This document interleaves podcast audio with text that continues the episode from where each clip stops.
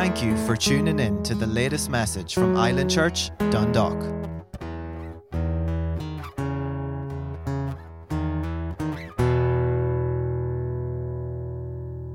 Amen. I'm just going to share, continue to share what the Lord's been putting on my heart this past couple of Wednesday evenings. And it's been a couple of weeks since I shared on a Wednesday, so I'm just going to do a quick recap just to, you know, get everybody on the same page to make sure that everybody follows. And, you know, the scripture that I started with a couple of weeks back was 2 Corinthians chapter 5 and verse 17, where it says, For if anybody is in Christ, he is made a new creation. Who's in Christ this evening? Amen. Who's been reborn? All things have passed away, all things have become new. Amen. And we kicked off from that scripture and we talked about, you know, that the real you is on the inside. What am I speaking of? Your inward man, your spirit man is the real you.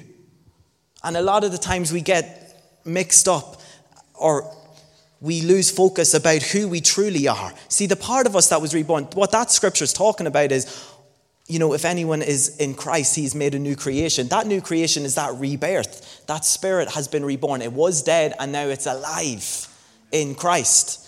That's what that is. You still look the same when you look in the mirror, you'll still think the same. And we talked about all these things that the real you is your spirit man. And, church, I encourage you. I heard a minister say before that every morning where they, when they get up, they look at themselves and they say, I am a spirit. I have a soul and I live in a body. And they're just reminding themselves that they're a spirit being. That's who you really are. That is where your true identity is found.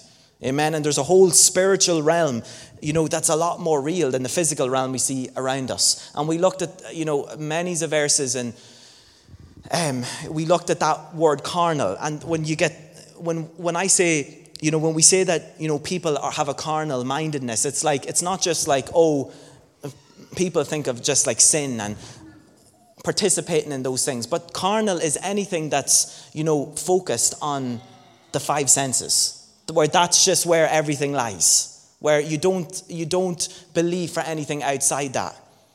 And that's, that restricts your faith. Amen? Because we're not called to live by sight, we're called to live by what? Faith. Amen? So we looked at all those things. We're new creations in Christ. The fullness of God is dwelling on the inside of us with the authority to use the name of Jesus and walk in his power. Amen. Who wants to walk in his power? Who doesn't just want to, you know, say that we have these things or, you know, have a good speech prepared for people who, you know, might ask you a question about what you believe in? Who wants to have a demonstration of what you truly say, what you believe? That's what it should be like. We should be demonstrating God's power in through us. Amen. He's put that in us not for us to keep it locked up for ourselves, but to give to other people, to do what we've been called to do. Amen. That's all happens when we tap into our spirit because everything he give, everything he has given us to succeed in life, to reign and rule in life is in here. And our job is to draw it out. Amen. It's not enough to know that you have something or it's not enough to know that you possess something and do nothing with it. It's not going to be any value to you then. Amen. There's no point sitting on something and not using it. It's about tapping into it and drawing it out. And unless you get a revelation of who you really are, you won't be able to do those things. You know, so right back from when you received Jesus at salvation, that new creation is perfect and truly righteous. You have been made the righteousness of God in Christ Jesus. Amen. There's no imperfection in your spirit, man. You can't perfect true holiness and righteousness. It's already perfected. Amen. Some of the verses we looked at, just bear with me because I've got pages and pages here that I won't have time to recap on everything. But we looked at the how we're either in Christ before, or when we accept Jesus, we're in Christ. Before that, we were dead in Adam. You're either in one or the other. Okay? That's when God looks at you, he sees you're either in Christ or in Adam. You're either dead in your spirit or you're alive in your spirit. We looked at all those verses in Romans. And some of the other scriptures we looked at, and I'm just going to read some of them out here. was. Um, 2 Corinthians 5:17 which I said. 2 Corinthians 5:21 for he made him who knew no sin to be sin for us that we might become the righteousness of God in him. Jesus took our sin. Jesus took our sin. Amen? So we don't need to be looking at ourselves as sinners because that's not how God sees us we're not to be living in condemnation. We're not to be living beating ourselves up all the time. But see, unless you get, have an understanding of who you really are and what Jesus done for you, then you're going to live in that realm of just being so focused on the physical. Amen. 1 Corinthians 1 and verse 30. But of him you are in Christ Jesus, who became for us wisdom from God, righteousness and sanctification and redemption Amen. There it goes. It tells us again we're righteous, we're sanctified, and we've been redeemed. 1 Corinthians 6 17, for he who is joined, but he who is joined to the Lord is one spirit with him. We're, ju- we're one with him. Just like a husband and a wife joined to become one flesh, we become one spirit with him. Isn't that good news? Amen. You know, and one of my favorite verses, you'll hear me say it time and time again, 1 John 4 17, that just as Jesus is, so are we in this world. I love that verse because it's not something that we're working towards. Are we in this world right now? Have we been recreated in Christ Jesus? So our spirit is just like Jesus. You're identical to the way Jesus was in this world. It's not something that's going to happen when you get to heaven. Amen. You know, we'll get our glorified body and we'll be fully spirit, soul, and body glorified. But your spirit is in that condition right now. And see, when we talk about, you know, ruling and reigning in life, when we talk about walking in the newness of life, walking in abundant life, you know how it's a choice. And many people hear that and be like, but how? How can I choose that? And they think it's this big complicated thing you know, or, and then a lot of people get into, oh, maybe God, eh, maybe God will do it for me, maybe He won't. And instead of what it actually is, is what you're tapping into what He's already done in here. You're living, you're walking by the Spirit and not by the flesh. Amen? Because that's where everything is. You're just drawing it out. See, if the switch isn't turned on, there's no power flowing out from the inside. Amen? We have to get a revelation of that. So then, the last time we were together, we were talking about, on Wednesdays, we were talking about righteousness and the subject of righteousness, you know, what it really meant. You know, and it's just being right in the eyes of God, it's having right standing before Him. You know, it's something that we couldn't accomplish on our own, our human righteousness or the ability to become moral or justified by our behavior is as filthy rags. It's no, it was worth nothing.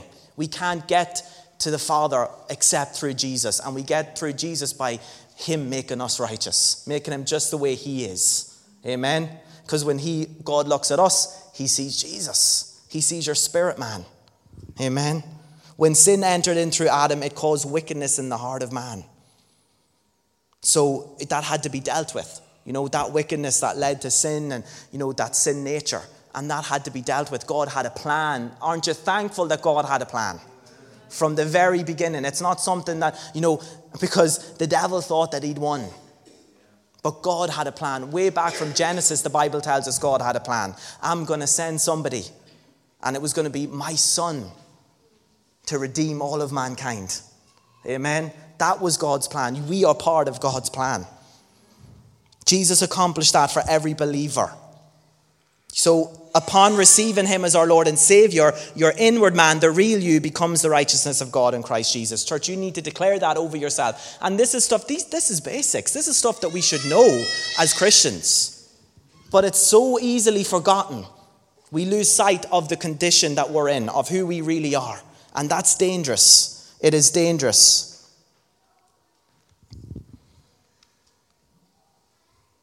You know, and then we talked about um, how it says in 1 Corinthians chapter 6 and verse 11, But you, O man of God, flee these things and pursue righteousness. So then um, it was as if the Lord was showing me, you know, a lot of the times people think because, they, okay, my spirit righteousness is righteous, then what do I do? Do I just do whatever, or I can just stay in that condition, or I'm saved, so all is well. But no, the Bible tells us, and that's what we finished with the last time we were together, was tells us time and time and time again to pursue righteousness, to live for righteousness. Amen. Because we still have a choice and we can choose to walk in on, in unrighteousness. And that is when we're going to get into bother.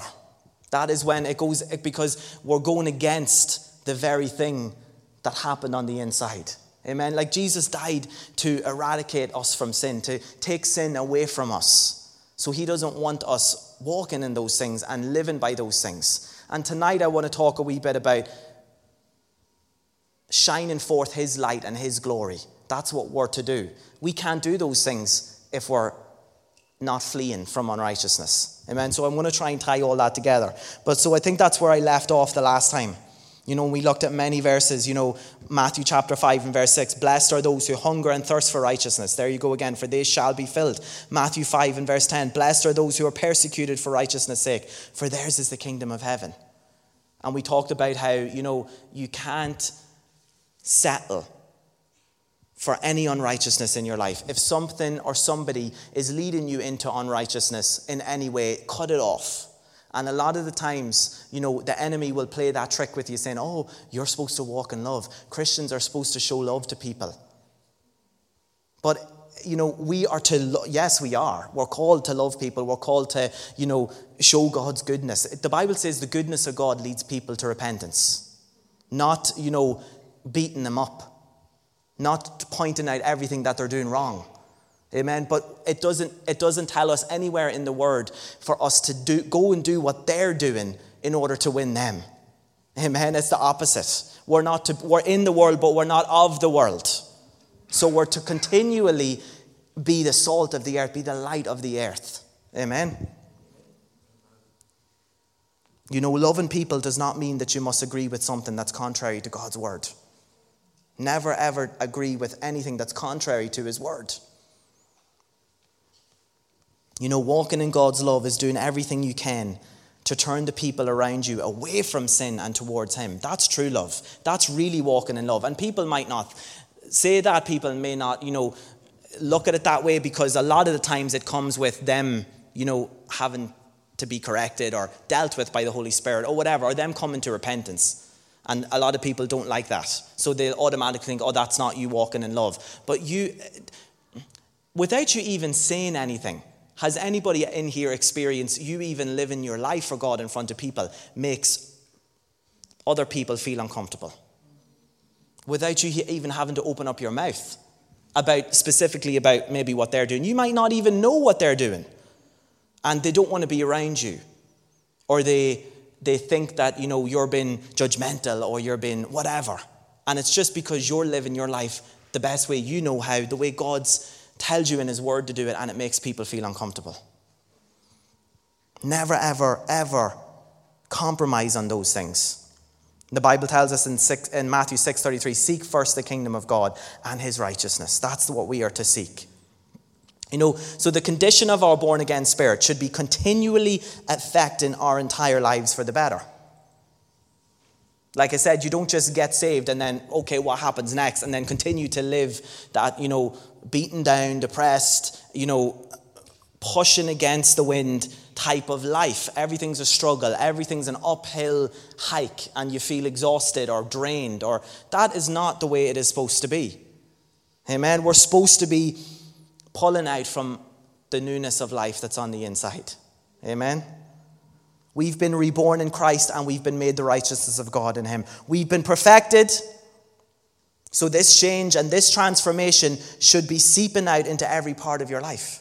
It should be seeping out into every part of your life. And we should be walking in the abundant life that Christ Jesus died to give us. You know, we need to keep activated on the outside what happened on the inside. You have to keep activated on the outside what happened on the inside. You see, you don't just do nothing. You have to work at it to keep it activated, to keep it alive in you, coming out through you. You know, the outside should mirror what has happened on the inside. That's what I meant about you should people should see the change in your life. People should look at you and know that something happened. There's been a change. They may not understand what the change is, but you know the change is on the inside. The new man is now there. The old man's gone. That's what it means in 2 Corinthians 5:17. Old things have passed away. That old person's gone. See, a lot of the times people hang on to that. They hang on to those, you know, they think back of their mistakes. They think back of, you know, think times where they've missed it. And they think, oh, nothing's happened. And they think that there's still that, that brokenness on the inside or that, you know, something that they're holding on to. And that, the Bible says, all things have passed away. All things have become new. We should be living our lives to please Him. And this will only happen when we yield to the power of God in our lives and pursue righteousness.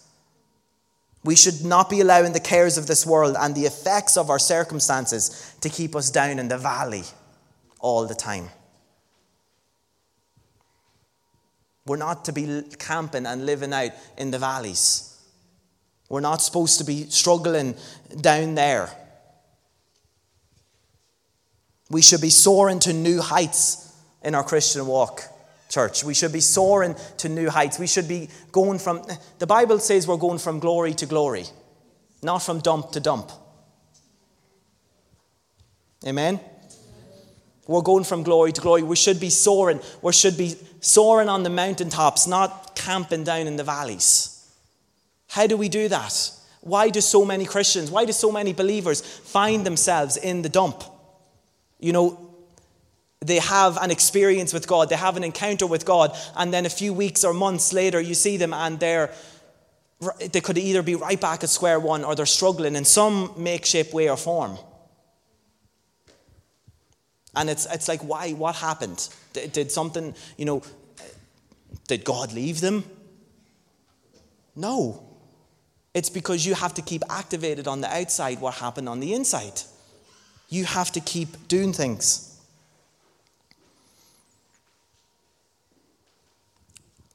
We must choose to live by that nature that, we've, that has been transformed. The new covenant that Jesus made with his blood is what enables us to walk in the newness of life. We are under a new covenant based on better promises. That is what enables us to walk in the newness of life. We're not under condemnation, we're under the ministry of the Spirit, which gives life, it gives glory. Turn with me to 2 Corinthians chapter 3. You know, uh, God put this scripture on my heart the other day. Just what I was saying about we should be going from glory to glory.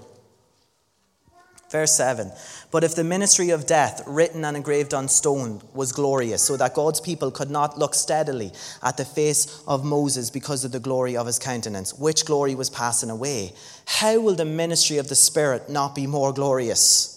For if the ministry of condemnation had glory, the ministry of righteousness exceeds much more in glory. For even what was made glorious had no glory in this respect because of the glory that excels. For if what is passing away was glorious, what remains is much more glorious.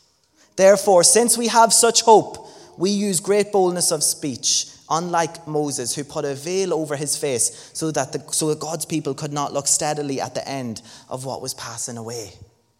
But their minds were blinded, for until this day the same veil remains unlifted in the reading of the Old Testament, because the veil is taken away in Christ. Amen. The veil is taken away in Christ. But even to this day, when Moses is read, a veil lies on their heart. Nevertheless, when one turns to the Lord, the veil is taken away.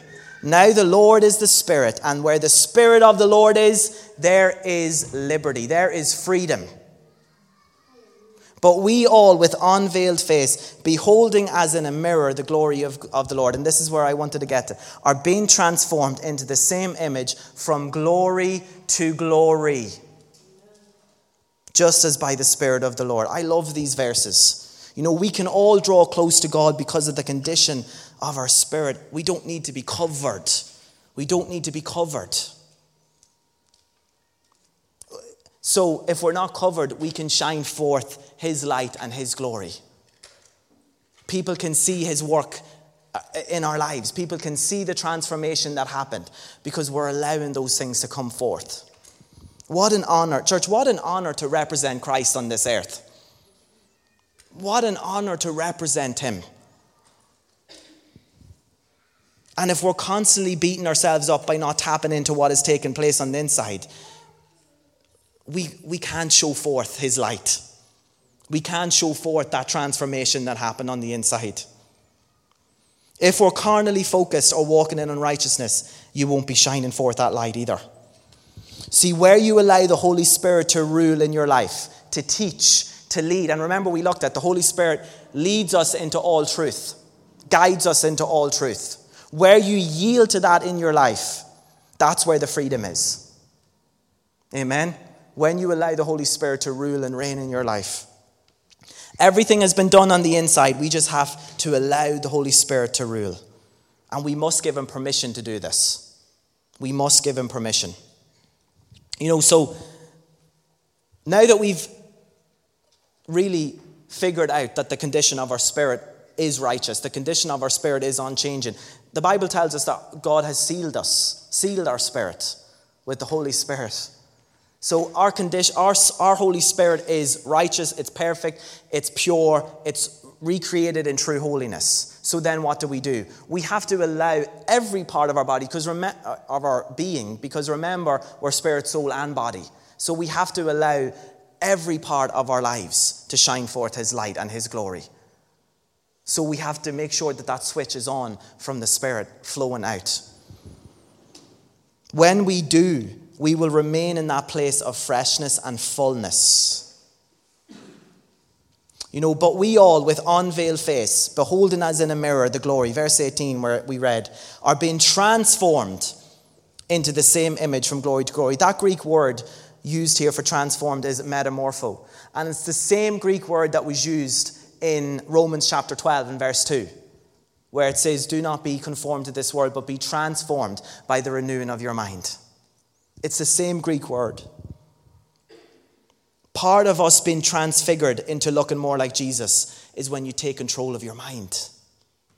When you take control of your mind and your thoughts and get them to line up with the real you. You know, we spend so much time talking about the mind. You know, it's, it's you know, there, it's been taught at the ladies' Bible study. It's, it's mentioned quite frequently from the pulpit. The mind is so important because, church, it's a place where the battle is lost time and time again. The mind, you have to take control of your mind.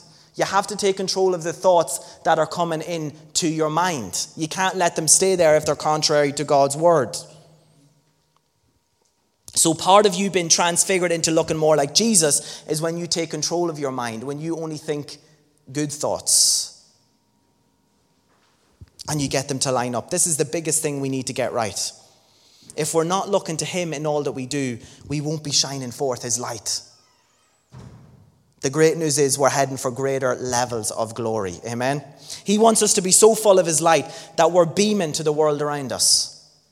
Beaming, like I often use that illustration of the, of the lighthouse. You know, in the darkness, you can see it, it's there to show the ships where it is. It, sh- it shines forth a bright light. We're to, we are to be a lighthouse, shining forth God's light to the people around us. It all comes from the inside. Keep the switch on and allow the flow to the outside. You know, how do we stay full of His light and fresh in our walk with God? You know, because, and that's what God put in my heart to talk about was a lot of the times people, you know, experience God, you know, even at salvation or even afterwards. And then it doesn't, like I said, it doesn't stay fresh in their lives. It doesn't, it doesn't um, stay their focus. And then that's when they're not going from glory to glory. That's when they're not going from mountaintop to mountaintop and they find themselves in the dump, when they're not focusing on these things. You know, and God put this um, word in my heart many months ago, and you've heard me mention it a lot, but it's, it's we have to remain active in pursuing the things of God. We have to remain active in pursuing the things of God. You know, that word passivity, that a passive Christian is very, it's they themselves in a very dangerous position. What do I mean by that? It's you're sitting around waiting for something to happen, waiting for God to give you something waiting for somebody else to do something. Just you're sitting believing, you're sitting, you know, knowing what happened, but you're just not taking the steps to keep it activated. You're not keeping the steps to be active in your walk with God. You're just sitting by laxy daisy, lackluster, and it's dangerous. A lot of the times, people like this base their life choices or their next move on the condition of their circumstances and their situations and not on the condition of who, what happened on the inside, of who they really are. You know, faith always is moving. Did you know that? Faith always progresses, it doesn't regress. Faith always goes towards God's promises. Faith doesn't cower in fear. Faith doesn't go backwards. Faith is always moving. And we're called to live by faith. God has filled us with His power, His authority, His glory, His righteousness, His anointing, His spirit. This is what your inward man is like. This is what you have on the inside of you. What, what do we be sitting around waiting for? What, do we, what are we waiting for when we're in that passive place? Waiting for, you know, oh God, do something else for me. God, pour out more of your spirit. God, do this. God, do that. And it's He's sitting waiting for you to do something. Because He's already placed it on the inside of you. Passive, being passive is dangerous. He wants us to be bursting with the fruit of the Spirit, with so much love, so much joy, so much peace, that we overcome everything that tries to set us back or come against us. You know, as born again believers, God made himself a home on the inside of us. Uh, do we really grasp what that means? Like, he's made a home in our spirit. We carry the presence of God with us. The Holy Spirit took up residency in our hearts. You see, when you read the Old Testament or back in the old days, you know, the presence of God wasn't in, the, in on the inside of them. That only happened because of Jesus. It was in the temple or it was in a building, it was in a place. But the Holy Spirit has taken up residency in your heart. You are a temple of the Holy Ghost. 1 Corinthians chapter 6. Let me just read that really quickly. 1 Corinthians chapter 6, verse 19. Or do you not know that your body is the temple of the Holy Spirit who is in you, whom you have from God, and you are not your own? For you were bought at a price. Therefore, glorify God in your body and in your spirit, which are God's. Glorify God in your body and in your spirit. And that's what I want to talk to you a wee bit about is glorifying God glorifying God. You know, the Greek word for temple in this verse is naos, and it, it depicts, you know, a, um, like a shrine or a temple or a building. And you know, Paul used that word here because the Corinthian people would have been very used to shrines, beautiful buildings, and temples. They would have been used to those things. So they would have known what he meant when he wrote this letter to them. And he's saying that you are now that place of residency for the Holy Spirit. You are now that place. The worship comes from in here. You're not going to a particular shrine to worship. You are the temple of the Holy Ghost. You know, Ephesians chapter 2 and verse 10 says, We have become God's workmanship. What does that mean? It means He has created a place on the inside where He can dwell. Do you think He's going to come and dwell in some botched up, fallen down shack? You're perfect on the inside. He is in here, in your spirit. He's taken up residency in here, which means this is, like, like we said at the beginning, we're one spirit with Him. So we are perfect on the inside. I'm telling you, church, these are stuff that you have to, have to, have to get an understanding of. And you know, we say these things, we say these things, and I'm, I know we say these things because I said them, and I only recently got a revelation of what it really means. To be truly, truly, truly, to have a true understanding of what took place. It's, it changes everything. It changes everything. We should now be representing the glory of God and His transformative power. You know, you go to a shrine and it's a beautiful building or bit of like it's it's set up and it has the best of things on it and it's it's designed to give you know it's designed to be a place where people can come and uh, praise or whatever, worship, and to show some respect and to whoever it's, it's for. And we are to be that place. We are to show God's glory in us because we are His shrine, if you get what I mean. We are where He, we are hosts of the presence of God. That is who we really are. You know, when you look in the Word at the detail that was required for the temple in order to host the, God's presence, how meticulous and spectacular it was. Yet, as New Testament believers, He's living in us. He's living in us. He made us beautiful and magnificent. This is who you really are. You know, notice how he says we're a temple of the Holy Spirit. So we're to glorify God in our body and in our spirit, both of which are God's.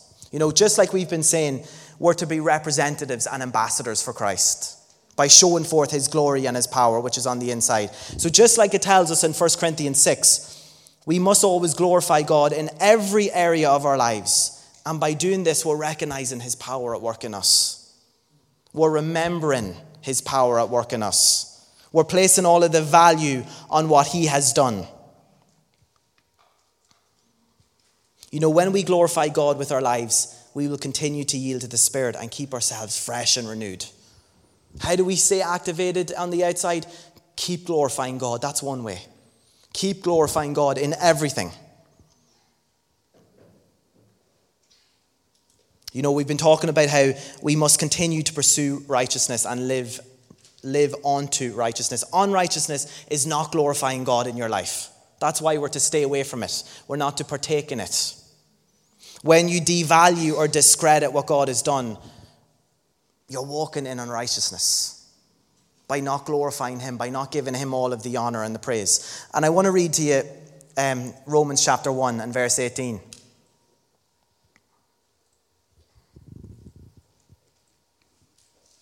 You know, and in the context here, Paul is speaking here about people who've taken steps away from God.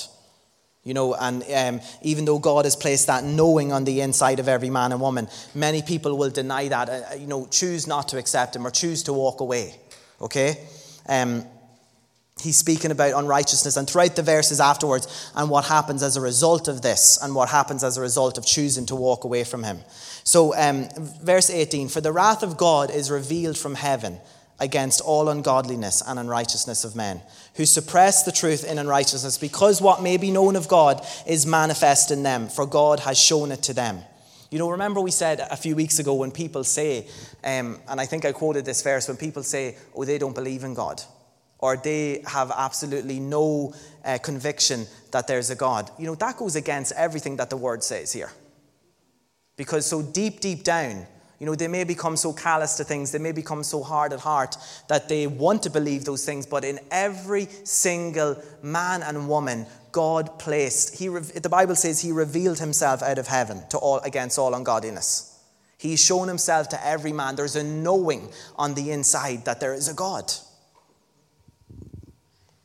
For since the creation of the world, we can clearly see what he's like, being understood by the things that are made, even his eternal power and Godhead, so that they are without excuse. Because although they knew God, they did not glorify him as God. They didn't glorify him as God. You know, one of the reasons why people get worn out or drained and turn away from God or refuse to accept Him is because they fail to keep Him glorified in their lives. You know, you can say that that means. Um, that mean like, you know to glorify him you know ways that we can glorify him is you know we can give him our praise give him our worship place him at the highest level but it means it really means to value to continually value what god has done in your life and you know i heard these things a long time ago and they changed my life when i when i heard that it is so important as believers that we are to glorify God for every little thing that He's done for us. Little thing and big thing. He's done everything, changed us. Keep Him glorified in your life because when you don't, you so easily forget. You so easily forget. You know, when we're talking about how to keep things activated on the outside, what happened on the inside, keep glorifying Him for what He's done on the inside. That's one of the ways you keep it activated. If you want to keep yourself on the right path and stay fully consumed with Him, you have to value Him above everything else. You can't place everything, anything else above Him. You have to give Him the most value. You know, it's the same as when you place, whatever you place value on is what you're going to protect. Yes? What you're going to, you know, not allow. You're going to take all the means necessary to stop it from being stolen from you. But yet, so many times we allow the enemy to steal what God has done for us by his lies or his deceit because we don't glorify him. Because we not, we're not praising him, we're not thanking him, we're not continually glorifying him and valuing him. So the enemy comes and swipes it. We think then, oh, you know, it's the same as even take, for example, you know, you receive your healing. It's one thing receiving your healing, and then it's another thing maintaining, keeping your healing. Because the enemy's going to come back to try and take it from you, to try and tell you, you know, oh, it didn't happen, or you still feel the pain, so it didn't work, you're not healed. That's why you hear us say it time and time again. You need to speak out what the word says. Continually, when those thoughts come, take them captive. You need to believe that it happened or don't believe it. It's as simple as that.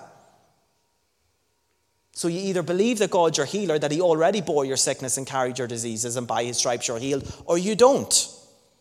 So when you receive your healing, when you reach out and receive it by faith, you know that you have it. Nobody can take that from you.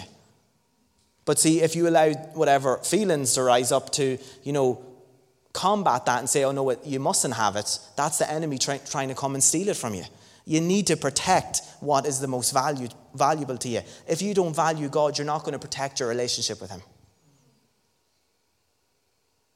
You're not going to protect your relationship with Him. So it's no wonder you find yourself in the dump because you're not placing the value on your relationship with Him. Instead of the things of God diminishing in your life over time, church, they should be growing bigger and bigger.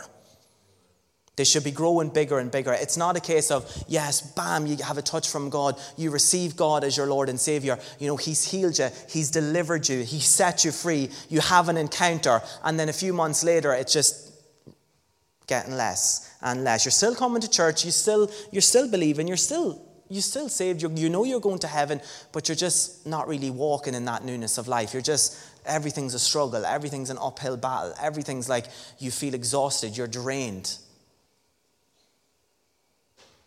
Keep valuing Him, keep glorifying Him. That's one way you, you do those things.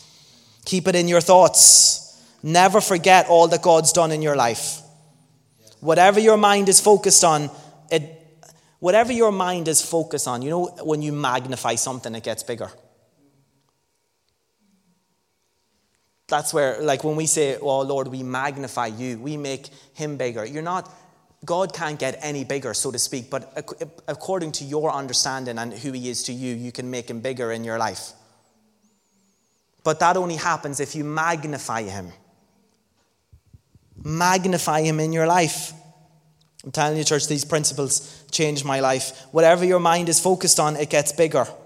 If you're focused on God and the things of God, they'll get magnified in your life. And then we're back to, we're back to the mind again, what you allow your mind to be fixed on. It is a powerful, powerful tool. And it's where many of us stumble. It's where many of us stumble. You know, if you're constantly thinking about the bump in the road, then the bump is going to look like a mountain. Because you're constantly magnifying it. You're glorifying that instead of glorifying God. So you make it bigger in your life, and it's a bump. So the bump then becomes bigger. You easily forget or devalue what God has done. You know, you can truly glorify God and something else, whether that be good or bad. You have to esteem Him above all else. You know, people talk, you know, esteeming Him above all else. You know, people think, you hear that all the time about, oh, you know, you need to have a high self esteem. You need to, you know, have a good self esteem and it's self this and self that. It's not about self esteem, it's about a God esteem.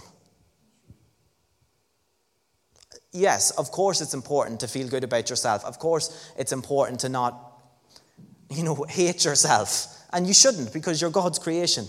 That's just what we've been talking about. If you knew who you really are, you wouldn't think it that way about yourself. You wouldn't think of yourself as having a complex or been at a disadvantage because you're not seeing who you really are. But we talk about this self esteem all the time, or we need to build ourselves up, build ourselves up, build ourselves up. You need to build Him up in your life. It's about a God esteem, not a self esteem. And by building Him up and valuing Him, you automatically build yourself up. It automatically happens. You know, who in here, I'm sure everybody in here can say and, you know, testify to the fact that even when things are difficult, just like we said at the beginning, I think was it Leah that said it at the beginning about, you know, we can, we can have times where we're uncomfortable and we don't want to, uh, it's uncomfortable to praise God because our situations are uncomfortable and you have to push past it and praise Him. But who knows in here that when you glorify God, you push through whatever it is that's coming against you and you glorify Him, start magnifying Him, you automatically feel better because it makes him bigger and whatever is trying to come against you or steal your focus smaller. Because that's the way the mind works. You know, whatever you think on. So many of our, like, you know, yeah, I said this a couple of weeks ago about that stat about how many thoughts go through your mind a day. And it's thousands upon thousands. And 90 something percent of them are repetitive. So you're thinking the same thought over and over and over again. So if that thought is negative, you can understand why thoughts have such a good power in your life. If you turn that 90%, that repetitive thought into a godly thought, into magnifying and glorifying Him, it's going to do you the world of good. It's going to do you the world of good. Many people have an encounter with God or get some clarity or perspective to see things from God's viewpoint. They were believing for something, they, had, they got the faith, they received it. They had a breakthrough. You know, they have, they experience a miracle. Or whatever it is. They feel like they're riding on the mountaintops. They're pressing forward, encouraging the things of God. And this is all great. This is what we should be experiencing. But like I said, why do people not stay in that place? Why do we not stay in that place? Even, you know, and this is something that I am practicing and putting forth in my life all the time that I don't want to be in a dump at any stage. I don't want to be down low. And, you know, you know that opposition is going to come. You know, trying times, testing times, I said that on Sunday, is going to come. You're going to have times of testing where you're going to have to praise God and encourage yourself in the Lord. You're going to have to learn to encourage yourself in the Lord to push on, to press on. But you shouldn't be living down here. You should be living up here. On the mountaintop, in the newness of life.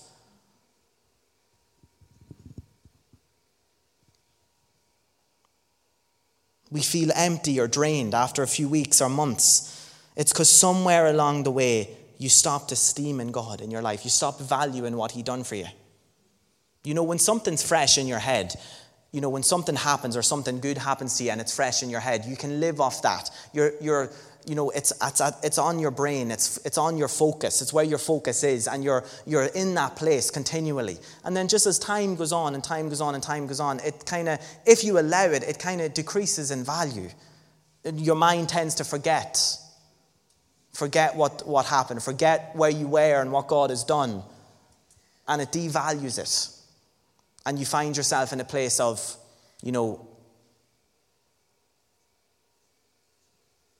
trying to get back up again, climbing back up the mountain. You know, even been unaware, they've taken their eyes off God and what He's done and placed it on something else, therefore making that thing bigger in their lives. You know, everything that we receive from God or anything that is of Him, we have to prize. That's what we should be prizing and valuing. We must keep our attention on Him. When, cir- when circumstances arise, don't magnify them. Only keep your attention on Him. And I just want to, I'll close with these two examples. You know, in the book of Acts in chapter 20, Paul gathered a few of the church leaders together, and he was on his way back to Jerusalem. And he, he didn't, you know, in the verses it tells us, you know, a lot of the a lot of the planting that he done along along his journeys, you know, he got to love these people and know these people and you know pouring into these people, and they seen what he went through.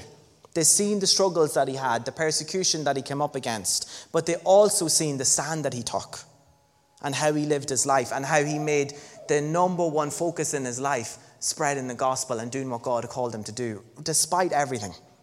So in Acts chapter 20, Paul gathers some of these people together that he'd sown into, and he was on his way back, and he knew by the Spirit, God was revealing to him by the Spirit, you know, that tribulation chains were awaiting. He didn't know exactly what was going to happen, the scripture tells us. You know, when he's encouraging them one last time, reminding them all of the purpose for which he was called. He stated that he went through many trials and setbacks, but he persevered through them. He didn't magnify the persecution or the tribulation. You know, Paul was very honest in his writing, in his letters. He was very honest, and that's one thing that I love reading about him. He was very honest about his writing, uh, in his writing, but he he told it how it was, but he always took it back to glorifying God. He always took it back to magnifying him and how whatever it was that came against him, it wasn't enough to turn him off. He didn't magnify the persecution or the tribulation, he magnified the joy of the Lord that would enable him to finish his race. I just want to read that in Acts chapter uh, 20 really quickly. In that verse, in verse uh, 24. But none of these things move me. So he had just been going on about saying anything that come against him, everything that had came against him. But none of these things move me, nor do I count my life dear to myself, so that I may finish my race with joy and the ministry which I receive from the Lord Jesus to testify to the gospel of the grace of God. He was finishing his race with joy.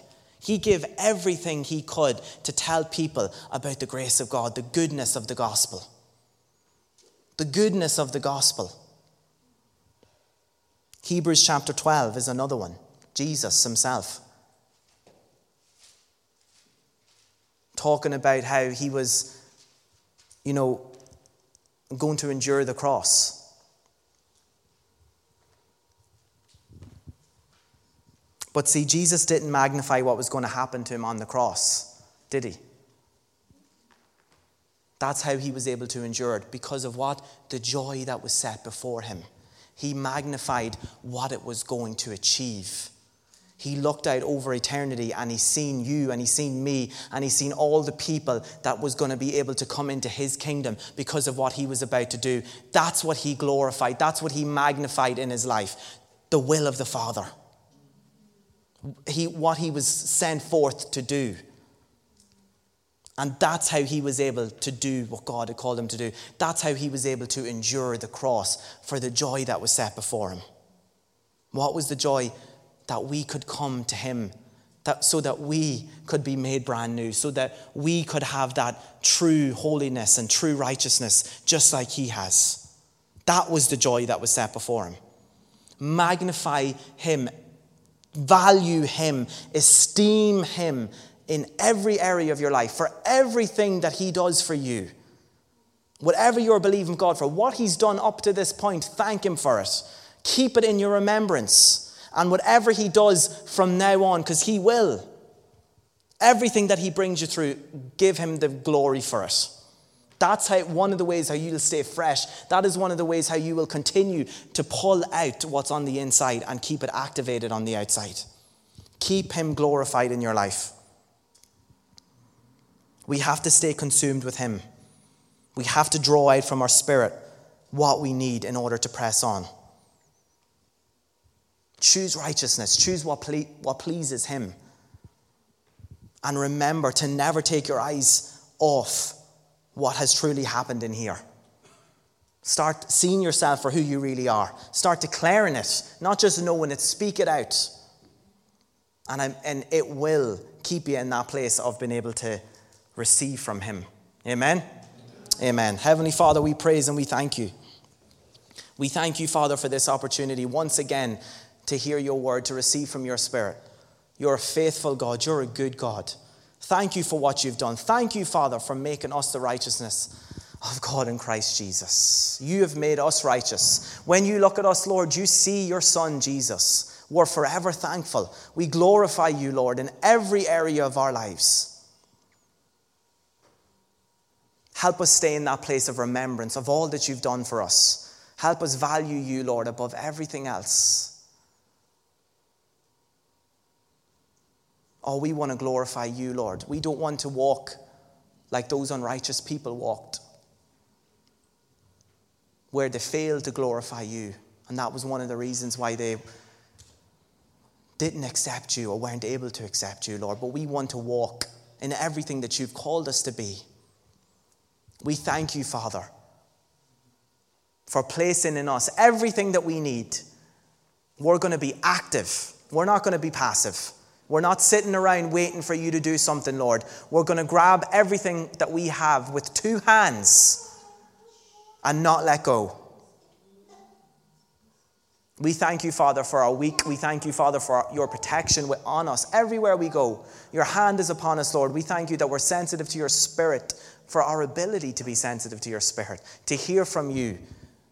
Because you're always speaking to us, Lord. You're always willing to lead us and guide us in the right direction. So, Father, help us be sensitive to your leading in everything we do. We know, Father, that we're protected everywhere we go. When we leave the house, when we come home, when we're outside, no matter where we are, our families and we are protected, Lord. Angels are taking charge of us. You're faithful, your goodness and your mercies pursuing us all the days of our lives.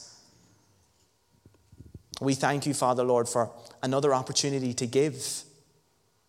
We thank you, Father, Lord, that you've blessed us. You've blessed the seed of our hand, Lord. You've blessed us. You've made it. You've made it available to us, Lord. You've given us the ability, Father, to increase as we apply our faith to, to you and all that you've done. We thank you for the opportunity to plug in to what you're doing in this community, in this town around us, Father. Thank you for the opportunity to sow into your kingdom for eternity, not stirring up things, Lord, that isn't going to be any use to us. But we'll only sow seeds, Lord, that are going to be valuable in eternity, and that's souls. So we thank you, Father, for the opportunity to sow into your kingdom. And Lord, we know that you'll bless us you bring back to us, Lord, good measure, pressed down, shaken together, and running over. Thank you, Father, that you supply all of our needs according to your riches and glory by Christ Jesus. All of our needs are met. So I thank you, Father, for the ability to give to other people. And everything that we receive, Father, we can pour back out. Thank you, Father, Lord, for opportunities this week to minister your word, to show people, to shine forth your light and your glory as we've been called to do, to be true temples of the Holy Ghost. Thank you, Father, Lord, that here at Island Church we're covered by your blood, we're empowered by your word, and we're anointed by the Holy Ghost. Amen. We are so glad you could join us for our latest message. We are located right in the centre of the town, and we would love for you to call in and see us. Details are on our website at islandchurchdundalk.ie.